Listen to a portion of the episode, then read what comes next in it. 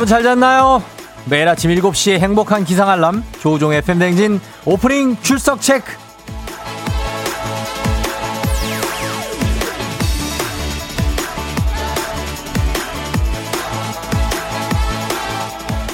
콩으로 참여해주신 K71915269님 땀안 나는 계절이 오니 이 고민이 또 시작되네요 머리 감고 출근할지 안 감고 출근할지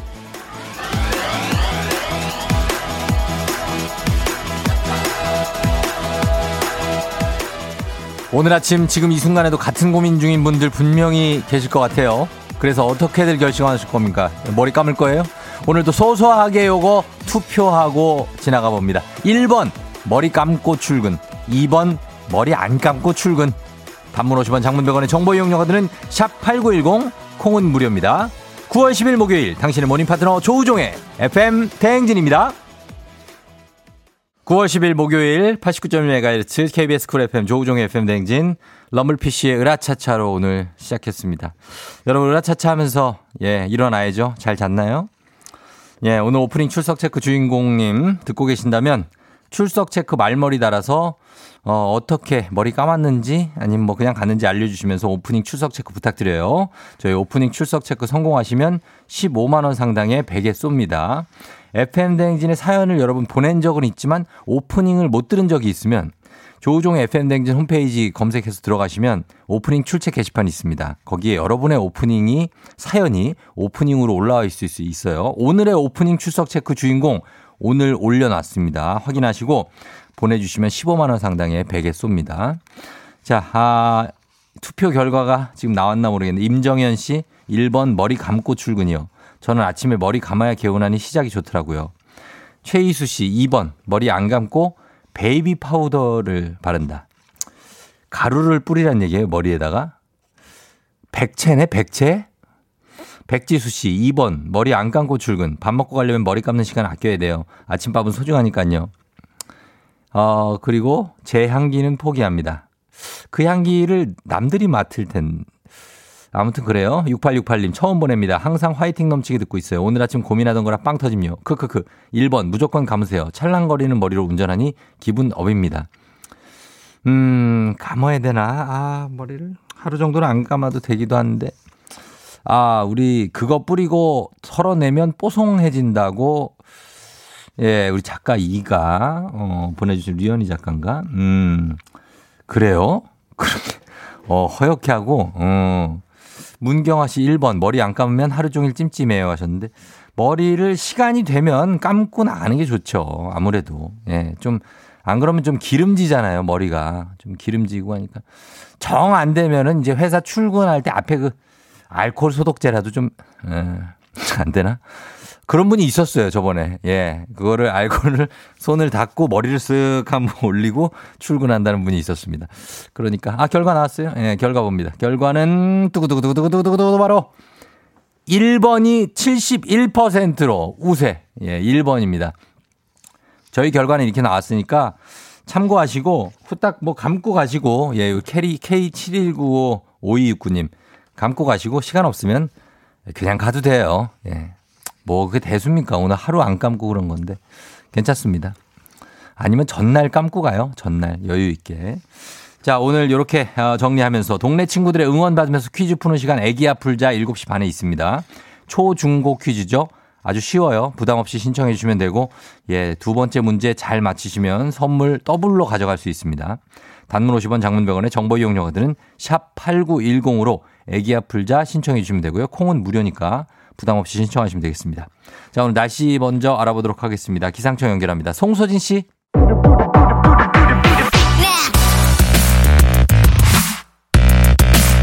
어, 문자, 배틀에 자신 있는 문자 사이퍼, 문자 러들은 다 들어와. 드랍 더 문자.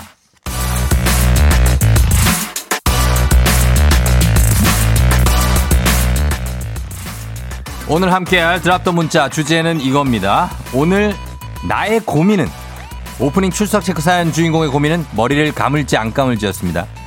그렇다면 여러분의 고민은 뭔가요? 제가 다 들어드립니다. 단문 50원 장문 100원이 드는 문자 샵 8910 무료인 콩으로 보내주세요. 소개된 모든 분들께 5만원 상당의 고급 우산 보내드립니다. 여러분 고민 다 받습니다. 보내세요. 저희는 음악 들으면서 기다려보겠습니다. 로빈 시크죠? When I Get You Alone.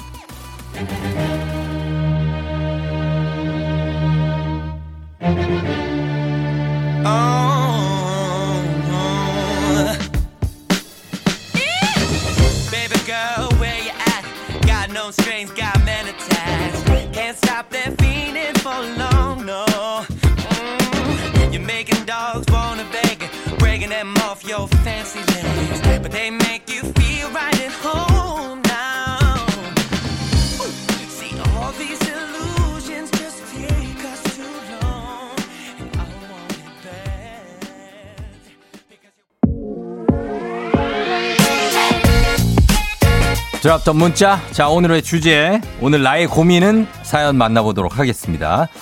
아, 이정화 씨. 여드름 짜요, 마요? 아직 들리긴 했는데. 여드름, 요거 저 전문입니다. 여드름을 짜냐, 마냐? 아직 그게 나고 있으면 이렇게 살짝 건드렸을 때 아프면 그땐 짜면 안 됩니다. 약간 건드려도 아프지도 않고 그냥 이제는, 어, 왠지 뭔가 이제 짜야 될 것 같을 때가 있어요. 그때 짜면 됩니다. 예, 표현을 하기가 좀 아침이라 너무 또 식사하시는 분들도 있을 수 있어서 예. 짤 때가 있습니다. 그때 짜야 돼요. 0803님. 반팔 입을까요? 긴팔 입을까요? 고민이에요. 안에다 반팔을 입고 위에 긴팔을 입으면 됩니다. 예. 이무기 씨. 오늘의 고민은 고3 아들의 자소서입니다. 자소서 쓰고 있는데 아이디어를 내라고 저에게 숙제를 내줬거든요. 자소서를 쓸 때 이렇게만 안 쓰면 됩니다. 저는 태어나서 자애로운 부모님들의 보호 아래 어디 무슨 산자락 밑에서 몇 년을 살다 뭐 이렇게만 안 쓰면 돼요. 아 임팩 있게 들어가요. 임팩 있게. 김우진 씨 어제부터 고개가 안 돌아가요. 조퇴를 하고 병원을 가야 할까요? 귀찮으니 그냥 있으면 괜찮을까요? 조퇴를 하고 병원을 가야 됩니다.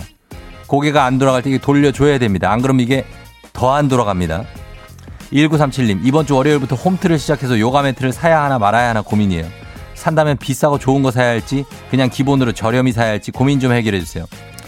시작해서 지금 얼마 안 된 분이면 싼 것 중에서 좀 두꺼운 거 있습니다. 이게 몇 미리 몇 미리 차이가 있어요. 조금 두툼한 거 사세요. 그런 다음에 또 하나 더 사게 됩니다. 나중에. 1701님, 아버지 생신이 추석 당일인데 큰 선물 하나가 좋을까요? 작은 선물 두 개가 나을까요? 참고로 전 생일이 어린이날 전날이라 두 개씩 받았어요. 아버지 생신이면 아버지 같은 경우에는 큰 선물 하나가 좋습니다. 김정원 씨, 지금 나의 고민은 대학 갈 수 있을까? 고민입니다. 오늘부터 수시 상담 들어가요. 계속 고민이죠. 고민하다 보면은 이제 결과가 나오는데 그 전에 공부를 먼저 하면 될 것 같습니다. 신정아 씨, 라떼 마실까요? 아메, 아메리카노 마실까요? 아이스랑 뜨거운 거는 정했는데 항상 주문 전에 망설여져요. 이거는 저도 항상 고민하는 거기 때문에 해결이 안 됩니다. 라떼랑 아메리카노는 항상 고민이 되는데 오늘 기분에 어, 일단은 저는 라떼 추천합니다. K79733857님, 재택근무 중인데 애들 때문에 일을 못하는 게 고민이에요. 그렇습니다. 양날의 검. 고민이죠. 애들 때문에 일을 못하는. 근데 애들을 안 보자니 그럴 수 없고 또 이, 그렇다니 일을 안 하자니 또 돈을 벌어야 되니까 안 되고. 항상 고민입니다. 계속 고민하다가 또 찾아오시기 바랍니다. 2023님, 출근과 동시에 점심 메뉴 고민해요. 어휴, 이놈의 식욕. 제발 좀 10시 반이나 11시 초반부터 점심 먹으러 나가시지 마시기 바랍니다. 그래봤자 고민은 계속됩니다. 3260님, 팀장 하라는데 몇 번째 고사 중이에요. 그냥 내 업무만 하면서 자유롭고 싶은데 좀 고민되네요. 한번 해보는 것도 괜찮습니다. 사람들을 관리하는 느낌도 어, 괜찮습니다. 경험상 좋아요. 양윤주 씨, 배추값이 비싸서 김치를 담가야 하는데 조금 더 기다릴까요? 기존 김치를 사다 먹어야 할까요? 기존 김치를 사다 먹어야 됩니다. 일단 사다 먹으면서 좀 버텨봅니다. 벌써 담그면 안 돼요? 이은희 씨, 이번 주 주, 말 조카들 봐주기로 했는데 제가 빅을 두 명 볼 수 있을까요? 지금이라도 언니한테 못 본다고 말할까요? 제발 언니를 하루라도 좀 도와주시기 바랍니다. 은희 씨. 조카를 보는 게 쉬운 건 아니까 각오하고 가시기 바랍니다. 자, 오늘 나의 고민 요 정도 받아보도록 하겠습니다. 소개된 모든 분들께 5만원 상당의 고급 우산 보내드릴게요. 고맙습니다. 드랍더 문자 오늘은 여기까지 소개합니다.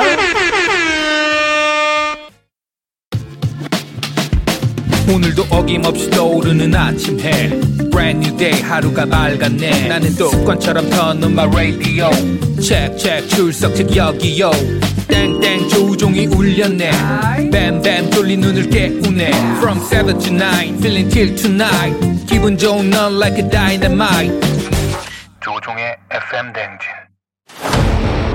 끝까지. 아, 버티는 게 이기는 거다. 일단 먹고 합시다.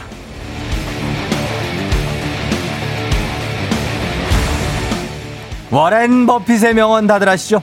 오늘 하루도 잘 버티는 자가 승리하는 겁니다. 버티님, 일단 먹고 하시죠. 박선미님, 오늘은 꼭 6시에 일어나서 공부하겠다고 다짐하고 알람 맞췄는데 제가 알람 무시하고 잤나 봐요. 지금 일어났어요. 이래서 저 오늘 공부할 사투에서 버틸 수 있을까요? 푹 잤기 때문에 버틸 수 있습니다. 주식회사 홍진경에서 더 만두 드립니다. 김민정 씨, 중딩 딸이 종일 휴대폰만 들고 있어서 화가 나서 어제 혼을 좀 냈더니 오늘까지 기분이 좋질 않네요. 딸도 저도 가라앉은 기분에서 잘 버티고 풀어낼 수 있겠죠? 오늘 버틸 기회, 오늘 둘이 사이 좋아질 기회가 있습니다. 국민 쌀국수 브랜드 포메인에서 외식 상품권 드립니다. 김성준 씨, 아내랑 종일 같이 일해요. 아, 뛰쳐나가고 싶어요. 그것은 아내도 마찬가지일 겁니다. 두 분 다 교대로 뛰쳐나가시기 바라면서 디저트가 정말 맛있는 곳 디저트 3구에서 매장 이용권 드립니다. 여기 가세요. 7475님, 밤새 동네 중고거래 앱에서 가격 내림 알림이 무려 다섯 개 남았어요.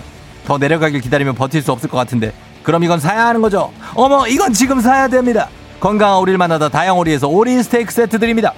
9118님 쫑디 저 오늘 생일이에요. 근데 가족들 아무도 모르는 눈치인데 먼저 말을 해야 할까요? 아니면 버티고 기다릴까요? 이거 은근 되게 슬프네요. 외치십시오. 나 오늘 생일이다. 행복한 간식 마술 떡볶이에서 온라인 상품권 드립니다. 7561님 너무 힘들어서 회사 12월까지만 다닌다고 퇴사해서 밝혔는데요. 사무실 직원이 다시 자기는 10월까지만 다닌다고 사표를 선수치네요. 지금 이런 상황이라면 제 의사와 상관없이 그냥 계속 다니게 생겼어요. 저 더 이상은 못 버틸 것 같은데. 나보다 선수를 줘. 그러나 나도 소신껏 하시기 바랍니다. 카레와 향신료의 명가 한국 SB식품에서 쇼핑몰 상품권 드립니다.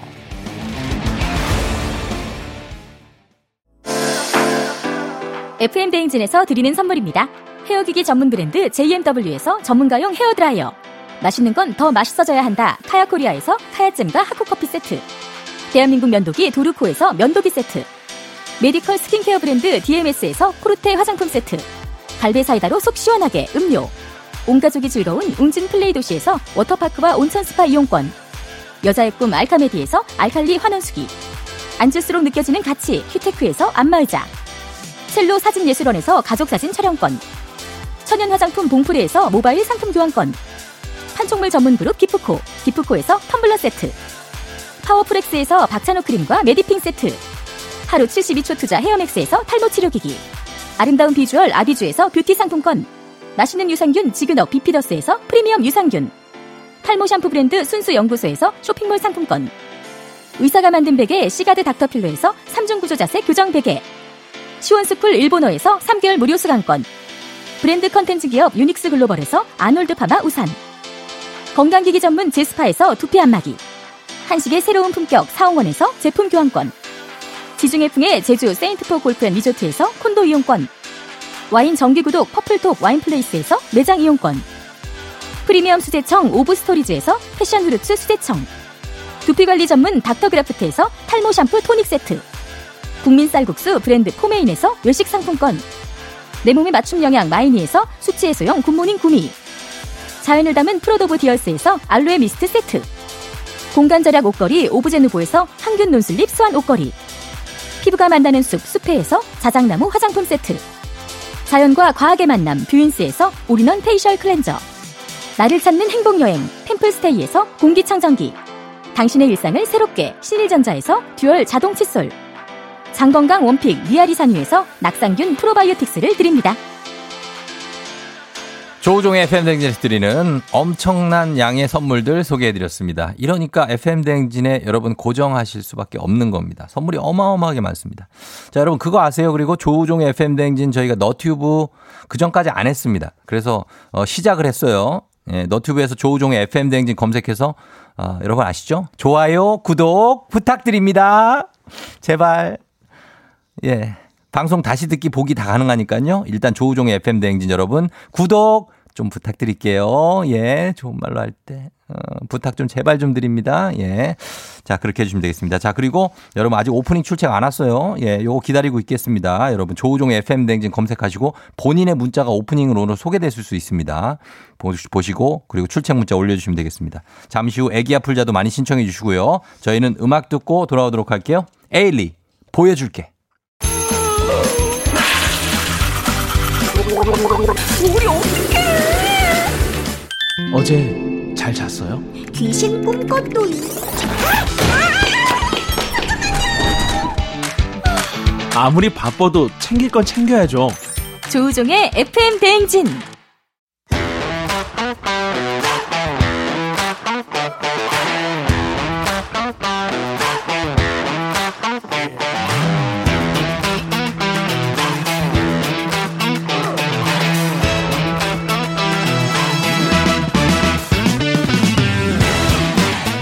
학연 지연만큼 사회를 좀 먹는 것이 없죠. 하지만 바로 지금 여기 FM 대행진에서만큼 예외입니다. 학연 혹은 지연의 몸과 마음을 기대어가는 코너. 애기야 풀자 퀴즈 풀자 애기야.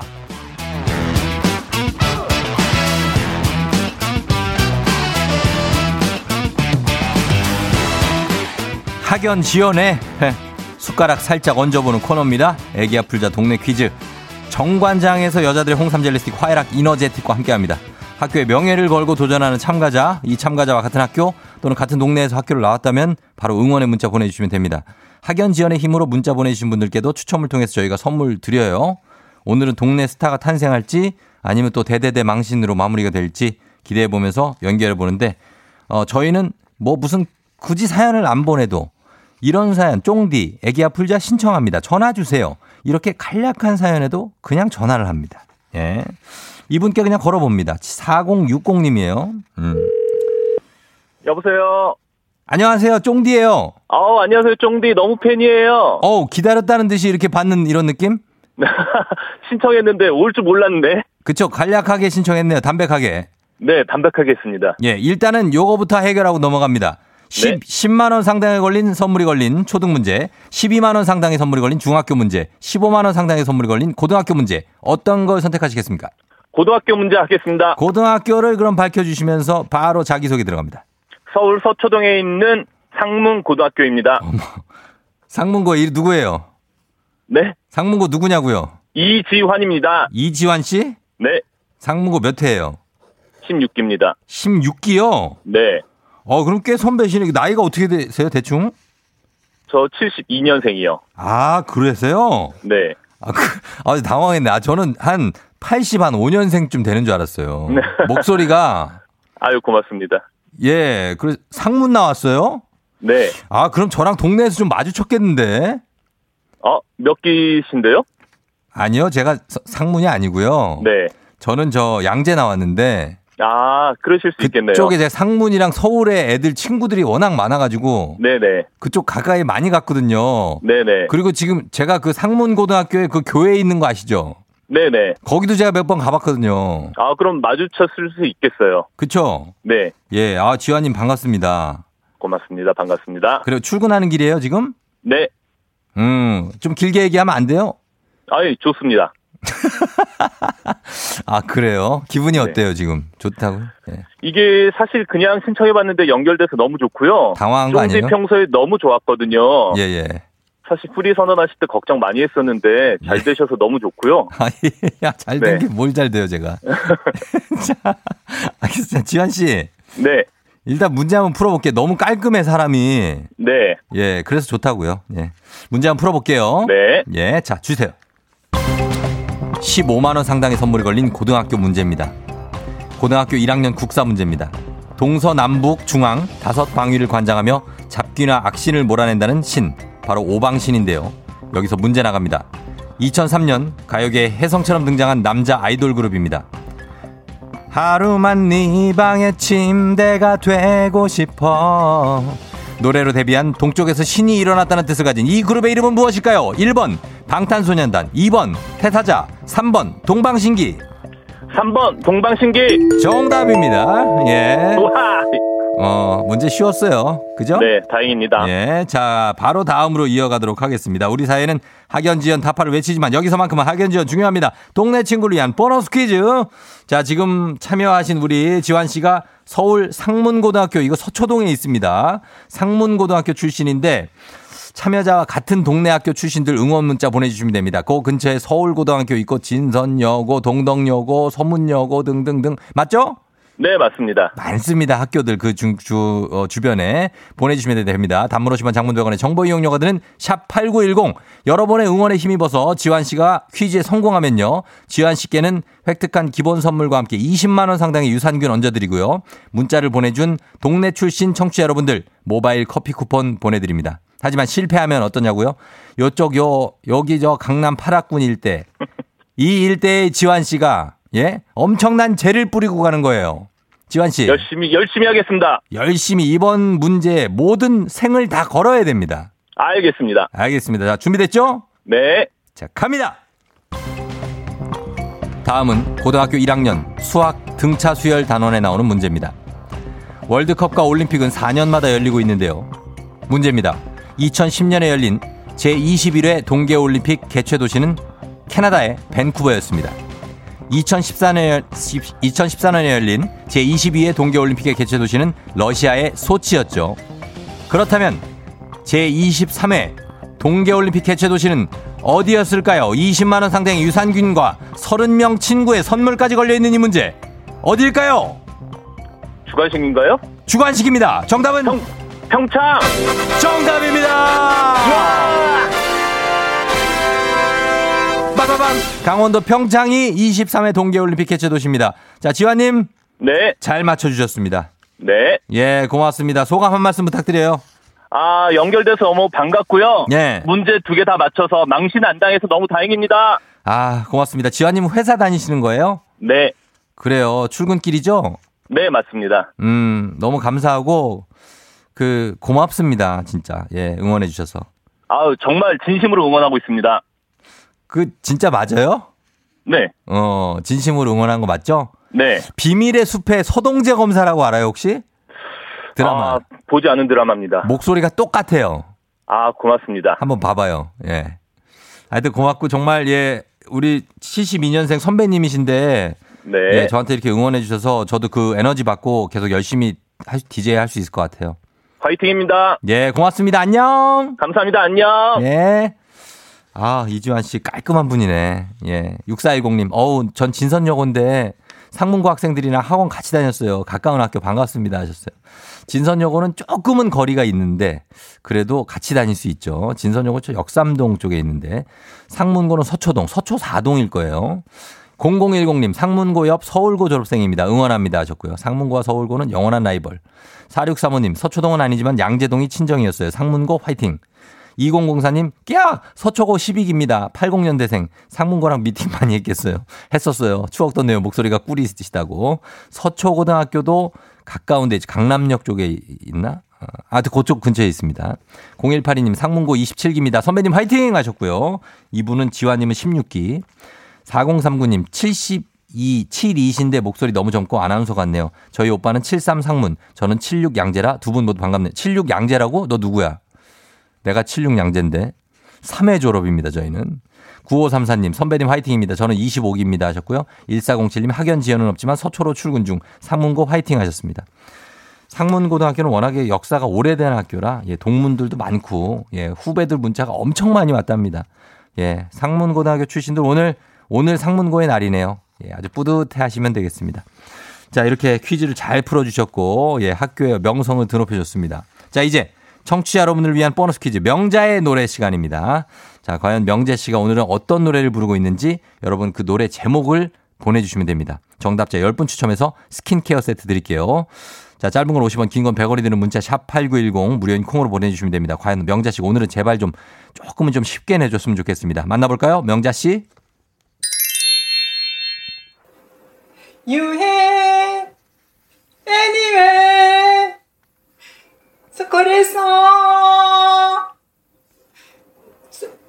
쏘는 말에 소녀 발에 말할까 스멜 어. 썸녀바레. 썸녀바레라고 그랬는데, 썸녀바레. 일단 거기까지밖에 못 들었는데, 썸녀바레고, 말할까? 뭘 말할까? 자, 아직 잘 모르시겠죠? 다시 한 번만 들려드릴게요. 유해 anyway 그래서 써- 써- 썼는 말에 소녀 발에 말할까 네. 음, 예. 유해, 유해, 유세차. 어, 소꼬레송, 소꼬레송은 뭐지? 소꼬레송, 썸녀바레. 에, 모르겠다. 자, 여러분이 맞춰주시면 되겠습니다. 이 노래 제목 보내주세요. 짧은 건 50원, 긴 건 100원이 드는 문자, 샵8910. 콩은 무료입니다. 여러분, 노래 듣고 와서 정답 발표하도록 하겠습니다. 자, 노래는 신나게 한번 가볼게요. 예, 느낌 있습니다. 레드벨벳, 러시안 룰렛. 레드벨벳, 러시안 룰렛 듣고 왔습니다. 자, 명자의 노래, 이제 정답 발표할 시간이 됐습니다. 발표해 보도록 하겠습니다. 오늘 정답 발표합니다. 뭐죠?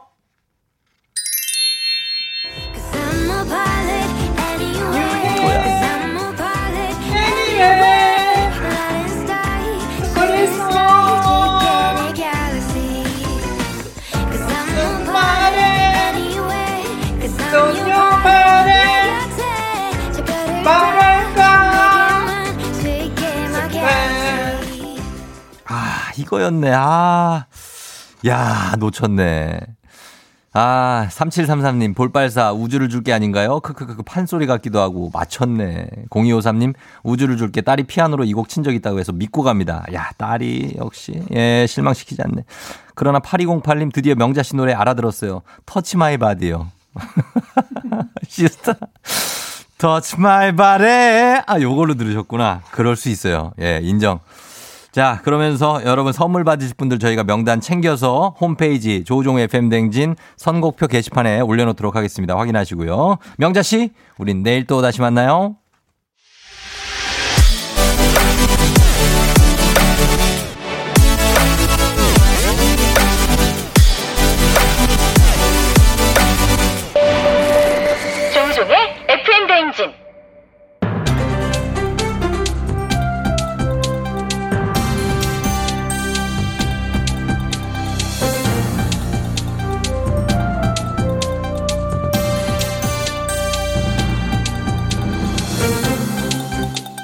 돌아온 안윤상의 빅마우스입니다. 코로나19로 키오스크와 같은 비대면 주문이 늘어났지만 소비자원의 조사 결과 65세 이상의 소비자는 사용에 여러 어려움을 겪고 있다고 합니다. 영문 용어나 초성 검색 같은 조작 방식이 낯설어 이용 시간 지연 및 주문 실패로 심리적 부담까지 느낀다고 합니다. 안녕하십니까. 아무도 묻지도 따지도 않는 이순대입니다. 내가 원래는 묻지도 따지도 않는데 가만 있어봐. 아 이건 좀 물어봐야겠다. 키오스크가 대체 뭐야? 이게 서비스나 업무를 기계를 통해 가능하게 한 무인 단말기로 생각하시면 됩니다. 그래. 그 은행이며 마트며 음식점이며 그 어느 날 갔더니 묻지도 따지도 않고 입구에 떡하니 세우더라고. 그 주문하려는데 어이, 뭐부터 눌러야 할지 알 수가 없어. 못난 놈. 저 말입니까? 아니 나, 그나 자신이 한참 못났다 싶더라고. 뭘 알아야 버튼을 누르고 주문하지. 계속 화면만 들여다보니까 시간 길어져. 괜히 뒷사람한테 눈치 보이고. 조급해져서 급하게 누르다 보니 아유 이 잘못 누르게 되니까 다시 처음부터 하래. 그러면 점원에게 좀 여쭤보시지 그랬습니까? 못난 놈. 누구한테 물어보라는 게야? 물어볼 사람은 그냥 개미 한 마리 없었어. 그럴 수 있겠습니다. 이게 비대면 주문이기도 하지만 애초에 인건비 절감을 위해서 도입한 방식입니다. 아르바이트생이나 직원이 많이 없을 겁니다. 가뜩이나 일자리가 없어서 청년 취업난이 심각한데 그걸 왜 바꿔? 그리고 사람을 줄이더라도 천천히 줄여야지. 배움에도 시간이 필요합니다. 근데 이 적응기 없이 뭐 하는 게야? 자, 그만 노여워하시고요. 뭘 그렇게 물어보고 싶으셨던 겁니까? 아나 감자튀김에 소금 많치는 거 있잖아. 그 요청 버튼이 있나 싶어서 봤는데 이게 나트륨 적게 먹기. 그 장수의 비결입니다. 그래서 소금 치지 말라는 버튼을 아무리 찾아도 이게 없더라고. 신이나 신이나 애템 애템 신이나 얼얼 팽아! 안녕하십니까 팽조입니다. 아 단장님 그 버튼은 아무리 찾아도 없을 겁니다. 이게요 판매자 위주의 시스템이라 그렇습니다. 요청할 수 없대요. 매니저! 아 빨리 와서 내 뒤에 줄좀 서줘요 내가 장갑을 끼고 있어서 그런지 아 이게 터치가 안 돼요 음성인식 기능 넣어주셔야 됩니다 왜?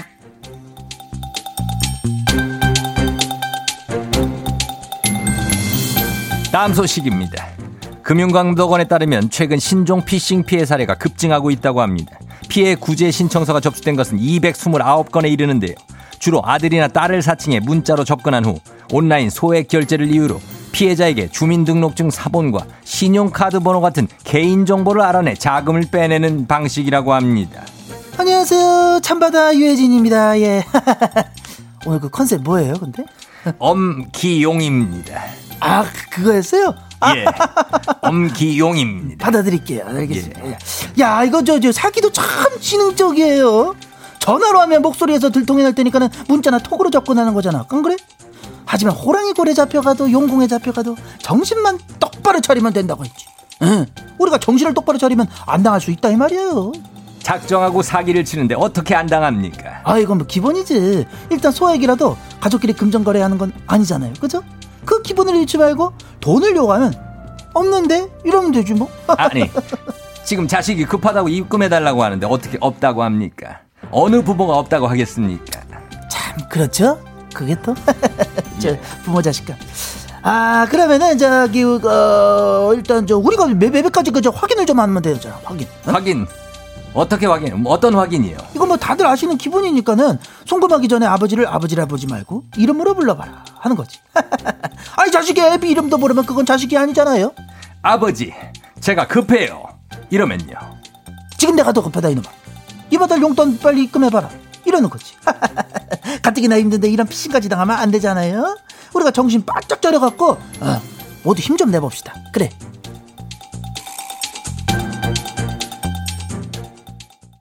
조종 FM 대행진 함께하고 있는 7시 51분입니다. 아, 안윤상 씨랑 수다를 떨다가, 예, 갑자기 또 들어왔네. 자, 오늘, 예, 황미경 씨가 맞아요. 저희 친정 부모님도 힘들어 하세요. 음, 김행복 씨, 그냥 쫑디인데요. 처음 빼곤 계속 쫑디 같다고 대혜 씨가. 안녕하십니까. 엄기용입니다. 아, 안 그래요? 예, 엄기용.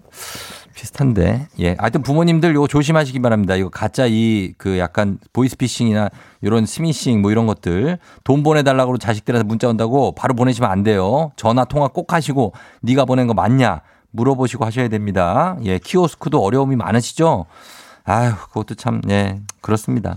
자, 여러분, 아직 출석 체크가 오지 않았어요. 예, 오늘 오프닝 놓쳤지만 여러분의 사연이 오프닝으로 오늘 나갔습니다. 예, 조우종의 FM댕 여러분 검색 좀 해주세요. 그래서 들어오셔가지고 오프닝 출첵 게시판 좀 확인해 주시면 좋겠습니다. 당첨자 확인해 주시고 다시 문자 보내주셔야 15만원 상당의 베개 나갑니다. 자, 저희는 잠시 후 3부에 벌써 8시 예, 여행지 ASMR로 돌아, 돌아올게요. 2부 끝곡 김혜림 and 스윙스입니다. voice. You're rocking with the DJ. DJ 조종의 FM. 어머나 벌써 8시 어쩌지 벌써 8시네 회사 가기 싫은걸 알고 있어 getting feeling 어쩌지 벌써 8시 승객 여러분, FM대행진 기장 조우종입니다. 10주년 그 이상의 가치, 티웨이 항공과 함께하는 벌써 8시 호. 오늘은 박나래님의 요청으로 정렬해 주시 스페인으로 떠나보도록 하겠습니다. 밀린 업무와 집안일을 어떻게든 되겠죠. 현재를 즐기시기 바랍니다. 까르페 디엠 즐거운 비행 되시기 바라면서 목요일 지금 아침 상황 기장에게 바로 바로 알려주시기 바랍니다. 단문 50원 장문병원의 정보 이용들은 문자 샵 8910으로 알려주시기 바랍니다. 콩은 무료입니다. 그럼 비행기 이륙합니다. Let's get it.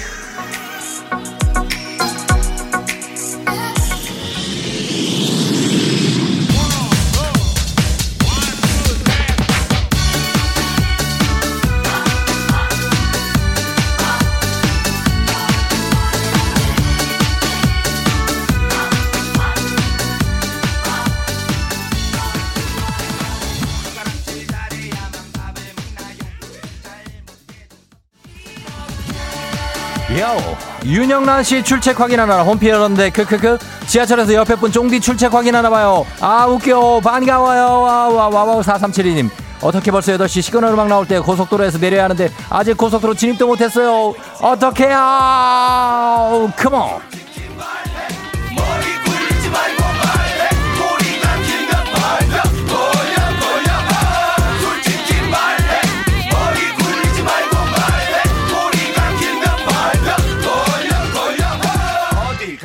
왔길래 입술이 오늘따라 빨갛네 평소보다 더 오바로 웃으면서 내 눈 똑바로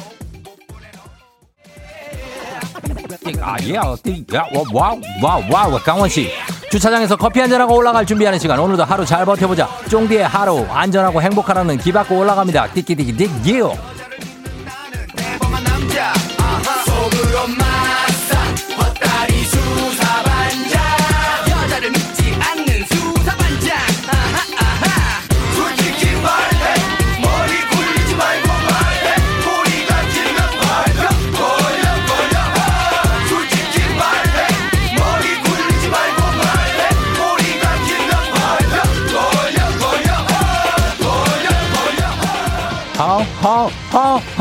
1198님 왜 아침마다 차키가 사라지는 걸까요? 분명 퇴근 후 식탁에 올려놨는데 없어서 엄마랑 한바탕 싸우고 지금 버스 타고 출근 중 출근 중중중중중 김정미 씨 버스에서 화장하다 버스가 급정거하는 바람에 화장이 엉망이 됐어요. 2581님 친구가 조우종아의 팬입니다 옆에서 보내라고 난리 난리 난리 난리 매일 시달려요. 선영스 밥솥에 밥 해놓고 취사를 안 눌렀어요. 생쌀이 딱 신랑 굶고 갔어요. Come on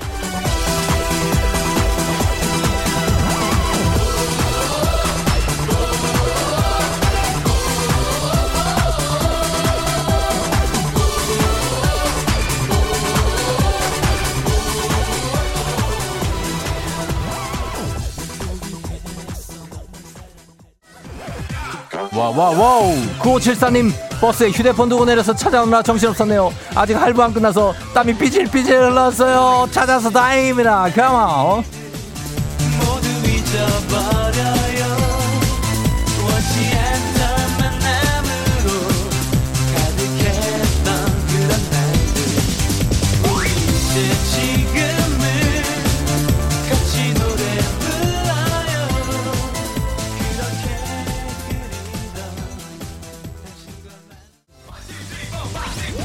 예 박지영 씨.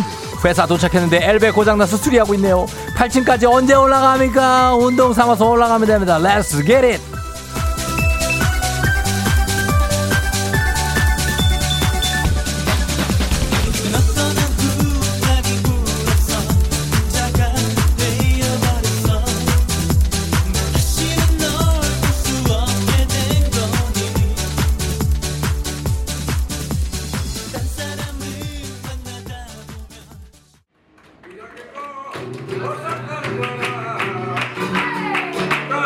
FM댕진 벌써 8시요. 지금 막 스페인 광장에 도착했습니다. 예, 스파냐. 오늘 스페인의 민속춤 플라멩고에 빠져보시기 바랍니다. 코로나 시대 여행을 가지 못하는 청취자들을 위한 여행지 ASMR 내일도 원하는 곳으로 안전하게 모시도록 하겠습니다. Thank you everybody. 야, 다시 알아보도록 하겠습니다. 기상청의 송소진 씨.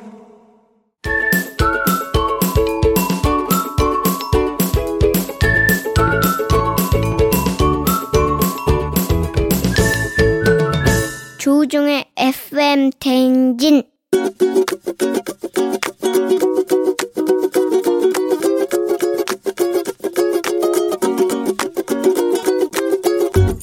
부모님 두 분한테 말씀을 드리고 싶은데 최근에 이제 에어컨을 하나 사드렸는데 틀지를 않으시더라고요. 저희가 가면 한 번씩 틀고 편하게 좀 지내시라고 사드린 건데도 불구하고 이제 아까워서 안 쓰시는 것들 이런 것들은 좀 안 하셨으면 좀 잔소리를 드리고 싶은데 어머니 예전만큼 전기세 그렇게 많이 안 나오니까 제발 좀 부탁인데 에어컨 좀 키고 사셨으면 좋겠어요. 비싼 돈 들여서 샀는데 안 쓰시면 소용이 없고 농사일 하시고 또 텃밭 관리하고 하시면 들어오면 또 많이 더우실 텐데 저 용돈 많이 드릴 테니까 뭐 전기세 걱정하지 마시고 또 날씨 추워지면 더 이상 또 쓰지도 못하니까 제발 좀 편하게 많이 많이 좀 틀면서 좀 사셨으면 좋겠습니다.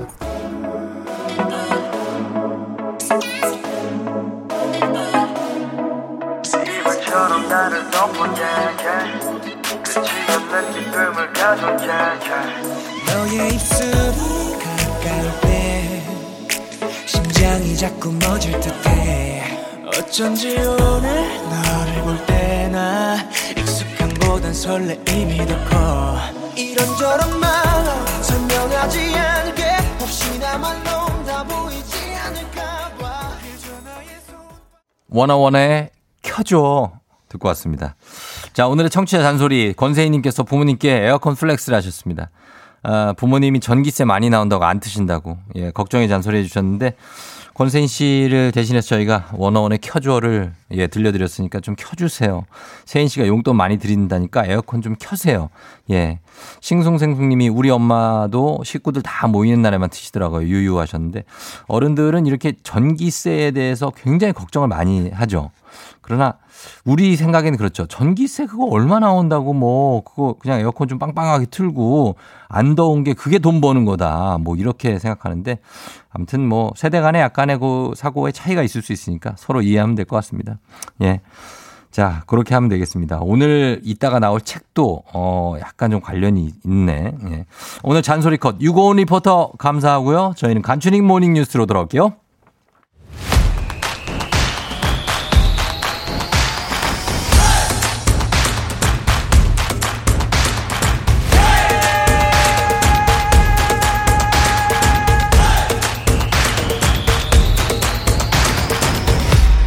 조종의 FM 대행진.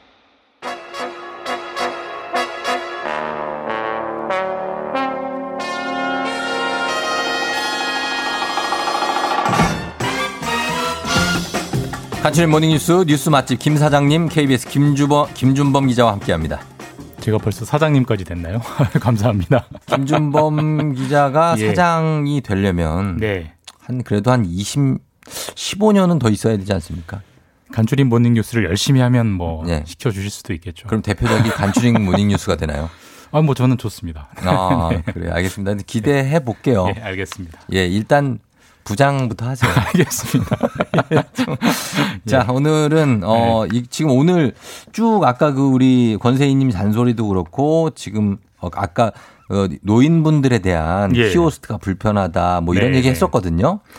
오늘은 노인 요양원 관련해서 좀 화가 나는 뉴스부터 보겠습니다. 네. 이 코로나 이후에 요양원에 계시는 이 노인 여러분들이 돌봄이 갈수록 엉망이 되고 있다는 얘기가 있는데 이게 무슨 말입니까? 그 이게 뭐 요양원이나 요양병원에 부모님 혹은 뭐 할머니 할아버지를 이렇게 맡겨두신 분들은 굉장히 마음이 아프고 이제 무거워지실 뉴스인데 네. 이것도 결국 단초는 코로나입니다. 이제 음. 아시다시피 노인들은 코로나에 걸리면 특히 질환 있는 노인자들은 코로나에 걸리면 사망률이 굉장히 높잖아요. 그럼요. 그래서 요양원, 요양병원들이 지금 가족 면회를 다 금지하고 있습니다. 맞아요. 예, 예. 뭐 취지는 충분히 일리가 있습니다. 예. 3월 20일부터 했으니까 지금 음. 한 6개월째 그렇죠. 거기 계시는 어르신들이 가족들을 못 만나고 있는,데 예. 근데 이걸 좀 나쁘게 마음을 먹으면 예. 요양원이나 요양병원 입장에서는 예. 감시자가 사라지는 겁니다. 아, 그렇죠? 그렇죠. 그래서 간병을 굉장히 허술하게 하거나 엉망으로 하든지 더 나아가서는 학대에 가까운 네. 일을 해도 가족들이 알 수가 없습니다. 음. 그런 빈틈을 노려서 예. 굉장히 좀 안 좋은 사례들이 곳곳에서 확인되고 있다라는 걸 KBS가 취재로 확인해서 음. 어제 방송을 했습니다. KBS가 이거 단독으로 취재한 것 같거든요. 예, 보니까 네달 동안 기획 그렇죠. 취재를 한 건데요. 예, 네. 노인들은 잠을 자고 있다. 뭐 이런 예. 타이틀에 제가 어, 뉴스를 봤는데 어떤 문제에 대해서 이렇게 취재가 된 겁니까? 가장 빈번한 문제가 뭐냐면 네. 화학적 구속이라는 말 들어보셨어요? 화학적 구속이요. 예, 좀 낯선 용어인데 예, 예. 이게 뭐냐면 쉽게 말하면 그 아픈 노인들을 예. 화학 약품이 가득 찬 약을 주사해서 아. 재운다는 거예요. 그러니까. 그러니까 이제 못 예. 움직이게 침대에서 못 움직이게 약으로 침대에 구속시킨다 뭐 이런 개념인데 이거는 예. 사실 이런 문제는 예전에도 네. 요양병원에서도 남용된다는 사례들이 몇번 고발이 있었습니다. 음. 예, 예. 근데 아까도 말씀드렸지만 면회가 금지되니까 음. 그걸 하려고 마음 먹은 예. 뭐 혹시라도 일부 일부긴 하겠습니다만 일부인 요양병원이나 요양원 입장에서는 예. 마치 족쇄가 풀리듯이 마음 놓고 아. 쓰는 거고 최근에 한 넉 달간의 그 투약 통계를 보면 예. 이제 이런 약들은 주로 향 정신성 그렇죠. 예 그런 병 저 약들인데 예, 예. 그런 약들의 사용량이 굉장히 늘고 있다는 게 통계로 나오고요. 어. 병원 입장에서는 그 약들이 아주 쌉니다. 한 알에 100원도 안 해요. 그래요? 근데 간병인들은 급여가 아무리 싸도 한 하루에 뭐 10만 원, 예, 15만 원은 그렇죠. 드려야 되기 때문에 병원 입장에서는 네. 약을 써서 재우면 돈이 남는 거죠. 어. 그러다 보니까 더군다나 면회가 금지되다 보니까 그 틈을 노려서 이런 사례들이 아주 늘고 있다라고 합니다. 아주 그 못된 예. 악용을 한 그런 사례인데 이런 소식 들으면은 지금 요양병원에 부모님 맡겨주신 분들 굉장히 많거든요. 네. 근데 정말 마음이 무거워지실 것 같습니다. 실제로 뭐 최근에 요양병원에 있는 우리 부모님 상태가 악화됐다. 아, 근데 예, 예. 얼굴을 못 봐서 불안하다. 심지어는 돌아가셨다. 뭐 이런 제보들이 저희 KBS에도 계속 들어오고 있고 예. 청와대 국민청원 게시판에도 음. 그런 글들이 올라오고 있습니다. 도와주라 올라오고 있는데 예. 물론 아까도 말씀드렸지만 이 면회를 막은 건 코로나 방역 때문에 예. 합리적인 조치이긴 합니다. 예. 근데 그렇지만 그런 빈틈을 열어서 이런 문제가 확인된 만큼 이런 부분만큼은 음. 어떤 부가적인 추가적인 조치를 정부가 좀 해야 빨리 해야 되지 않겠냐. 그래야죠. 이런 생각이 좀 듭니다. 예, 어쨌든 간에 주기적으로 좀 모습을 볼수 있게 네. 해 주셨으면 좋겠고요.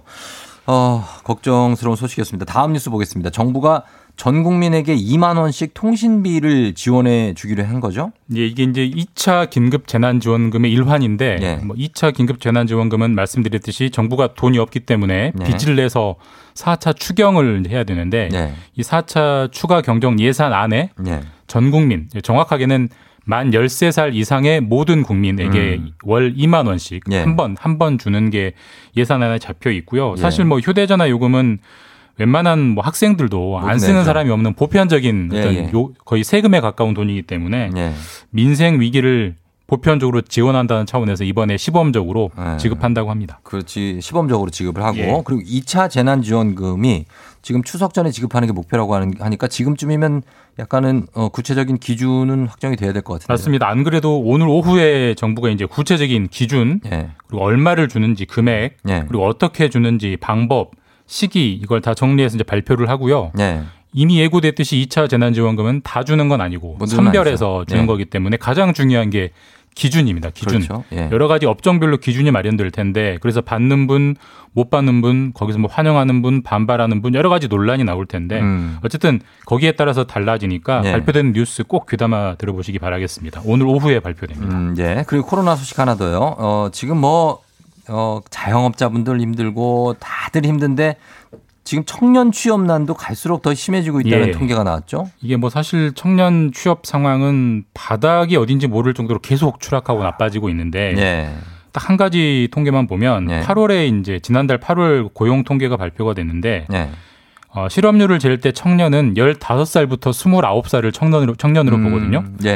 여기에 체감 실업률, 그러니까 이들이 직접 몸으로 느끼는 실업률이 24.9%. 엄청난 건데요. 25%까지 올라왔습니다. 실업률이 25%라는 거는 그거는 4명 중 1명이 일단 실업자라는 거고요. 예, 예. 근데 좀 더 정확하게 들여다보면 아까 네. 15살부터 29살까지라고 했잖아요. 예, 네.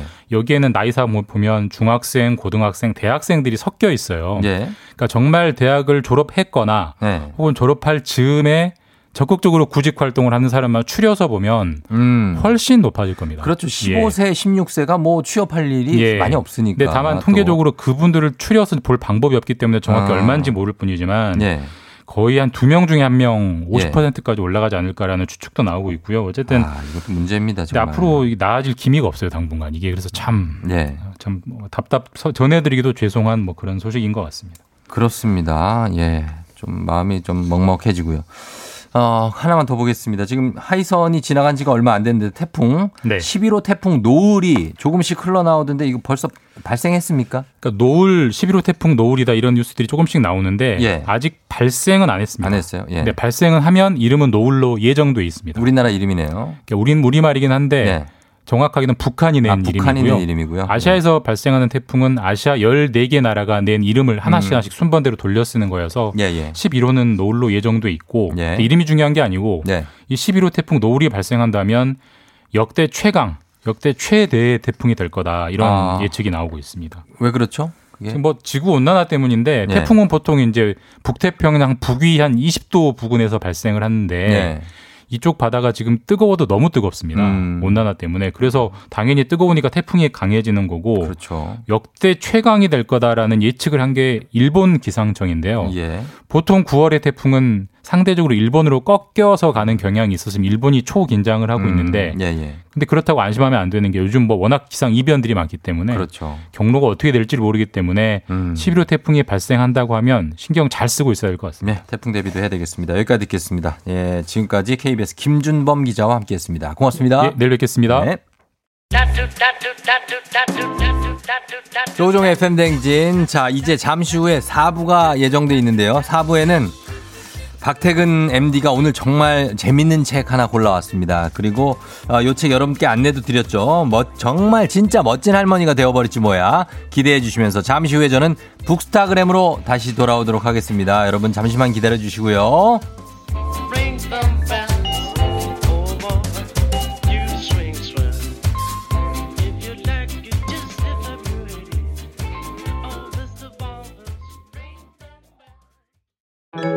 가양동의 김수정 씨 반갑습니다. 서초동의 조영철 씨 반갑습니다. 송촌동의 권민주 씨 반갑습니다. 노형동의 이정훈 씨 반갑습니다. 사는 것도 나이도 성별도 다르지만 공통점이 하나 있군요. 매일 아침 조우종의 FM 대행진을 듣는다는 점. 모두 모여 하나가 되는 시간. KBS 쿨 FM 조우종의 FM 대행진.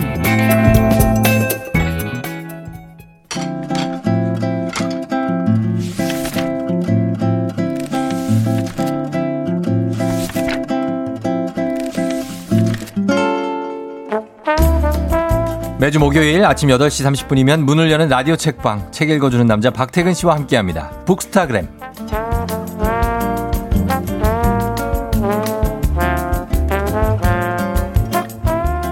안분지족하는 삶을 산다지만 책 욕심만큼은 장난 아닐 것 같은 그런 분 박태근 팀장님 어서 오세요. 네 안녕하세요.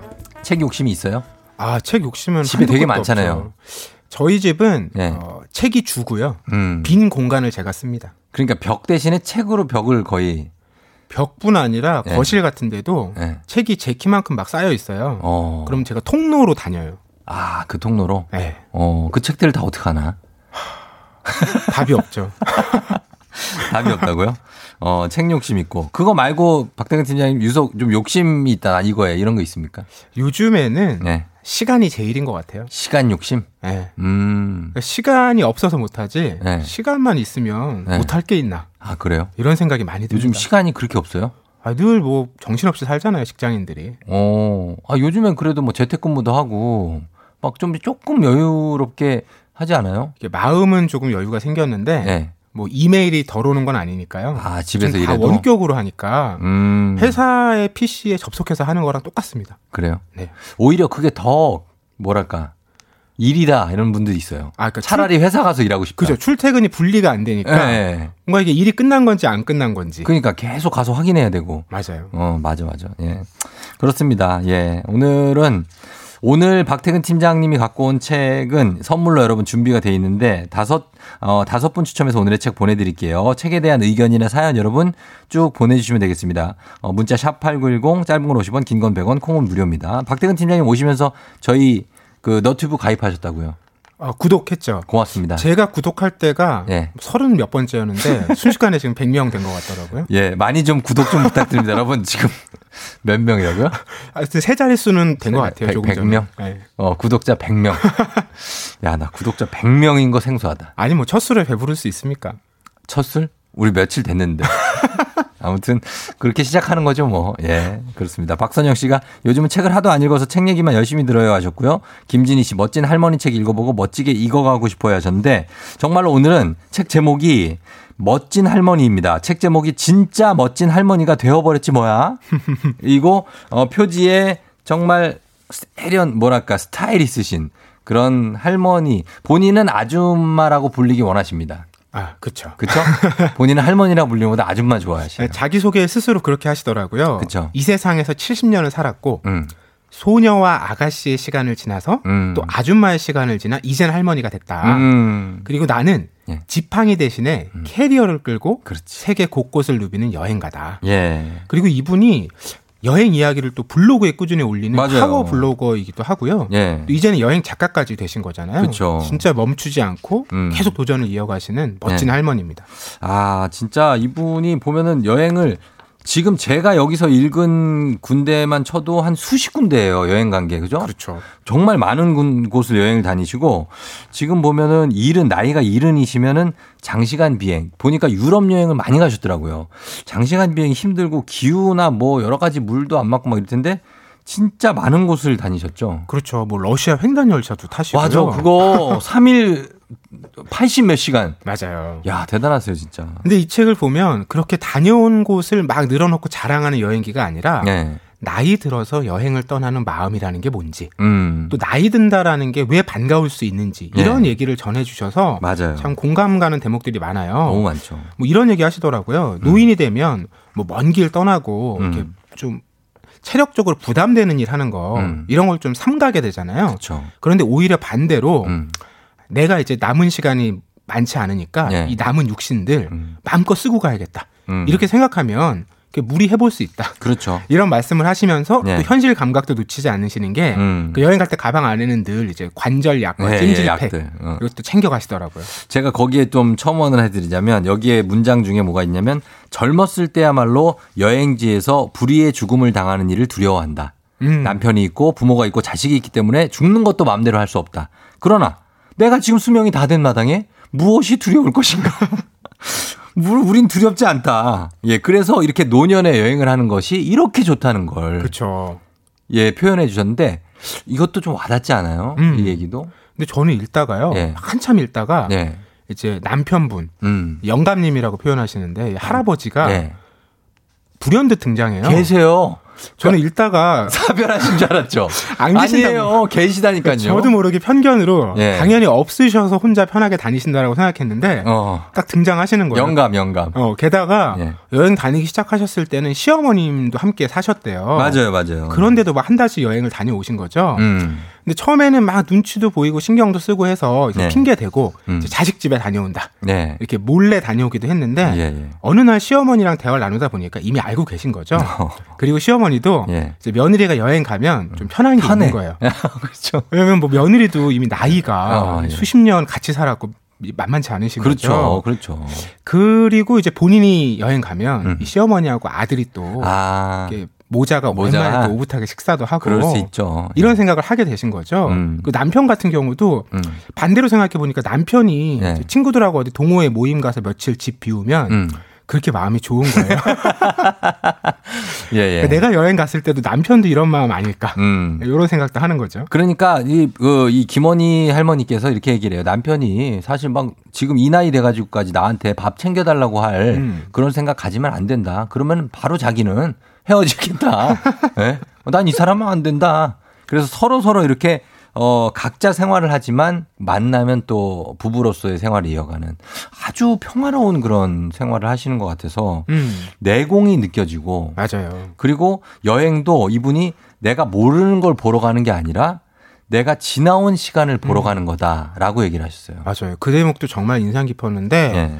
이 나이 들어 여행한다는 게 내가 몰랐던 세상 보러 가는 게 아니라 음. 내가 살아온 세상, 예. 내가 지나온 시간을 보러 가는 것일지도 모른다. 그쵸. 이런 얘기를 하시면서 음. 여행 갔다가 딱 돌아오면 음. 집에 오면 너무 편안하잖아요. 아, 왔구나 드디어. 예. 막 이런 거 있죠. 그, 그 고생을 왜 했지? 이런 생각이 잠깐 어, 어, 드는데 예, 예, 예. 우리는 보통 거기까지만 생각하잖아요. 그렇죠. 근데 이 작가분은 음. 한 걸음 더 나아가더라고요.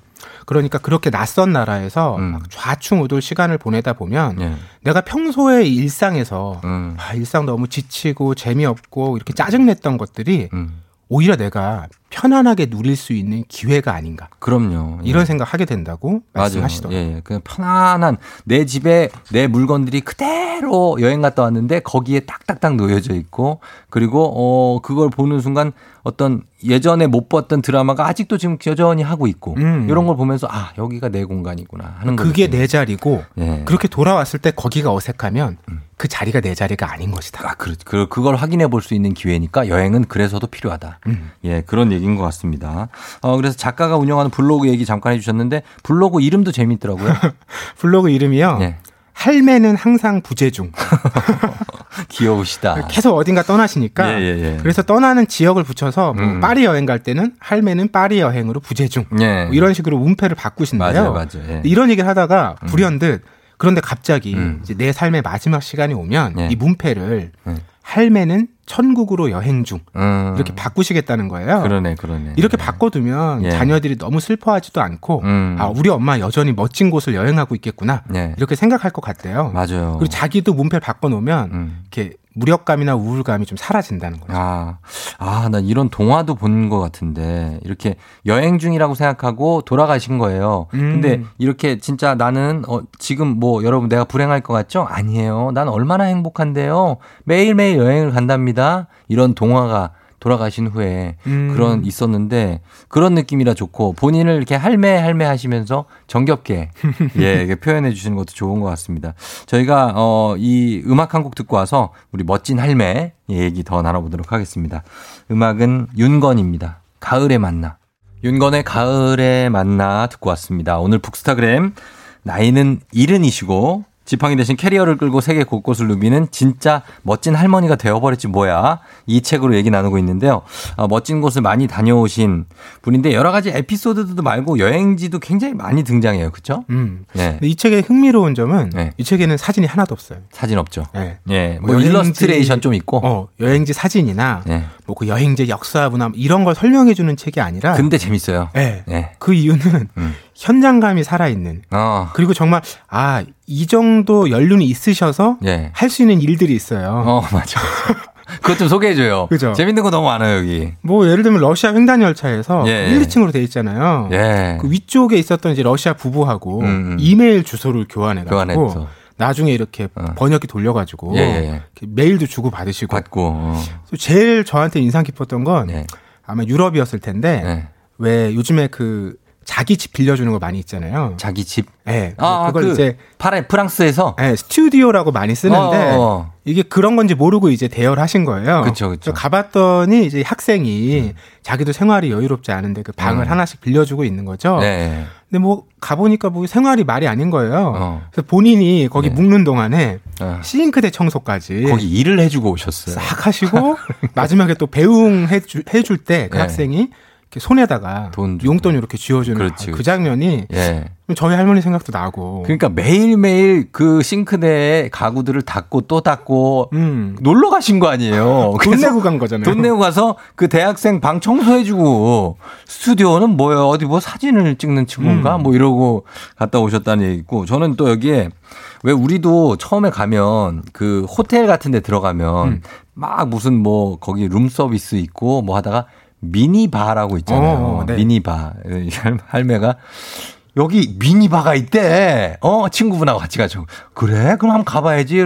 아무리 찾아봐도 호텔에 미니바가 없어가지고 이상하다. 미니바가 분명히 있다고 그랬는데 어디 있지? 미니바를 봤는데 그 미니바가 그 미니바가 아니잖아요. 그렇죠. 룸 안에 있는 룸 안에 이렇게 서랍 열면 거기 안에 뭐 조그만 미니어처 술도 있고 음료수도 있고 맞습니다. 초콜릿 있고 뭐 이런 게 미니바인데 그걸 찾아서 돌아다녔던 예 그런 에피소드도 제가 되게 재밌게 봤습니다.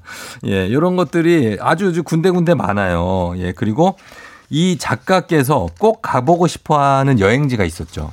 이 버킷리스트에 딱 네. 한줄 적혀 있대요. 음 산티아고 순례길 걷기. 칠레 아니 아니요. 어디죠? 스페인인가요? 어디죠 여기? 칠레 칠레예요. 산티아고. 아 그러네요. 칠레 수도가 산티아고잖아요. 그죠? 이게 그 코스와 일정도 예. 머릿속에 다 그려져 있는데 음. 이 작가의 표현을 옮기자면 예. 영감이 문제다. 영감이 네. 그러니까 그치, 영감이 집에 계시니까. 남편분을 혼자 집에 두고 여행 떠난 적이 많긴 한데 네. 어, 최장 기간이 한 달이었대요. 한 달. 네, 근데 이제 여기 가려면 예. 한 두세 달 걸리니까 그렇지. 영감하고 같이 가야 되겠다. 아. 슬쩍 이제 같이 한번 가자고 얘기를 했더니 예. 영감이 그 영상을 보신 거예요. 음. 그러더니 뭐 가보지 뭐 가보자고? 네. 그래서요. 이 두 분이 아마 예. 가시지 않을까. 가실 것 같아요. 네, 언젠가는 그 이야기도 책으로 나오지 않을까 싶습니다. 어, 예. 보면 어, 산티아고 순례길을 제가 지금 찾아보고 있는데 산티아고 순례길 40일간 걸었던 까미노 총정리 스페인에 있는 산티아고 순례길입니다. 네, 그 프랑스에서부터 쭉 이어지는. 그렇죠, 네. 그렇죠. 예, 그래서 어, 산티아고 대 콤포스텔라까지 40일 정도 걸린대요. 근데 영감이 문제다. 그리고 본인도 이제 40일에 걷긴 힘드실 거예요. 이게 되게 힘들게 걸어야 굉장히 40일이거든요. 힘들다고 하더라고요. 예, 이승신 씨라고 탤런트 이승신 씨가 다녀오셨는데 김종진 씨랑 가- 남편이랑 아. 되게 힘들어서 자기는 죽을 뻔했다고. 급하게 안 하고 천천히 가시면 되는데. 그- 그러니까 이게 좀 스케줄이 좀 이렇게 좀 고된가 봐요. 예. 그래서 다녀오셨다고 합니다.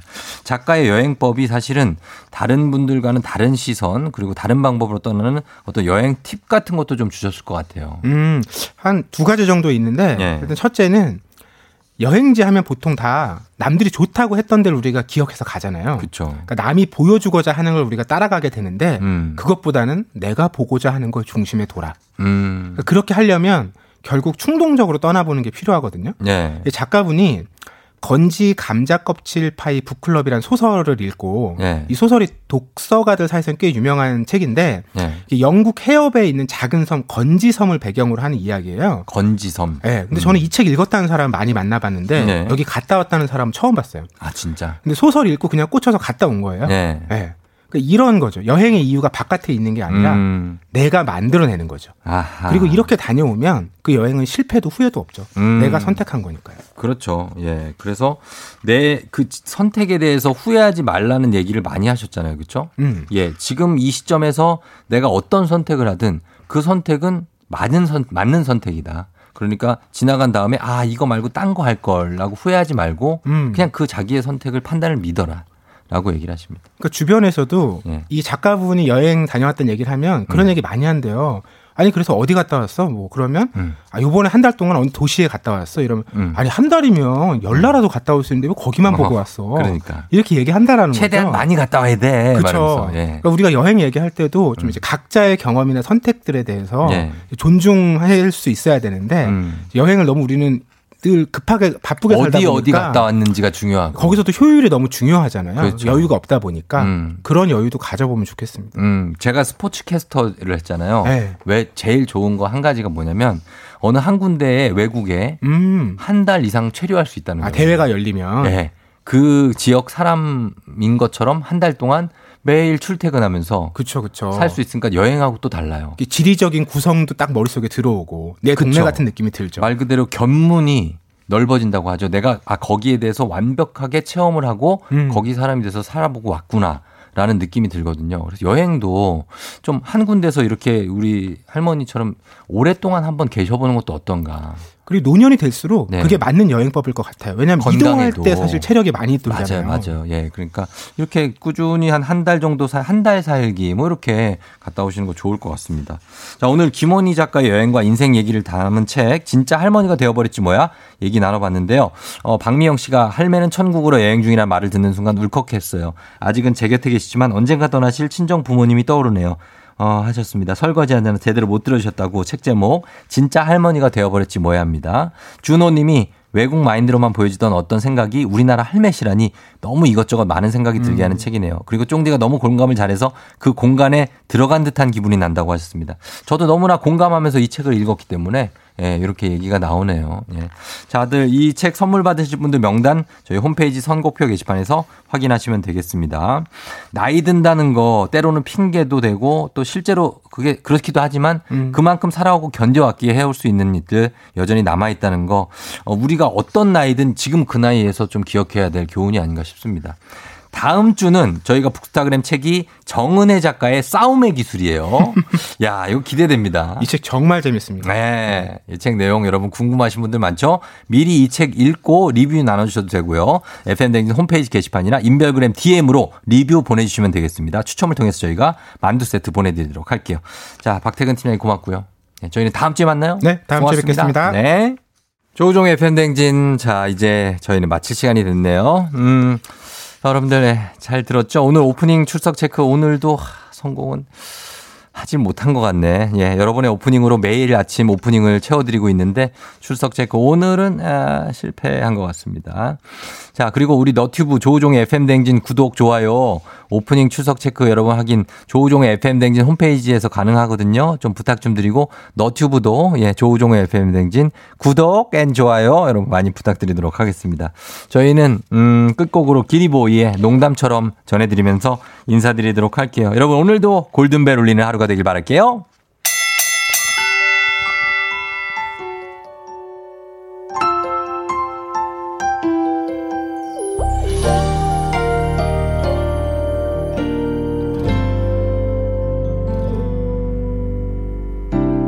너와 나란히 걷다가 갑자기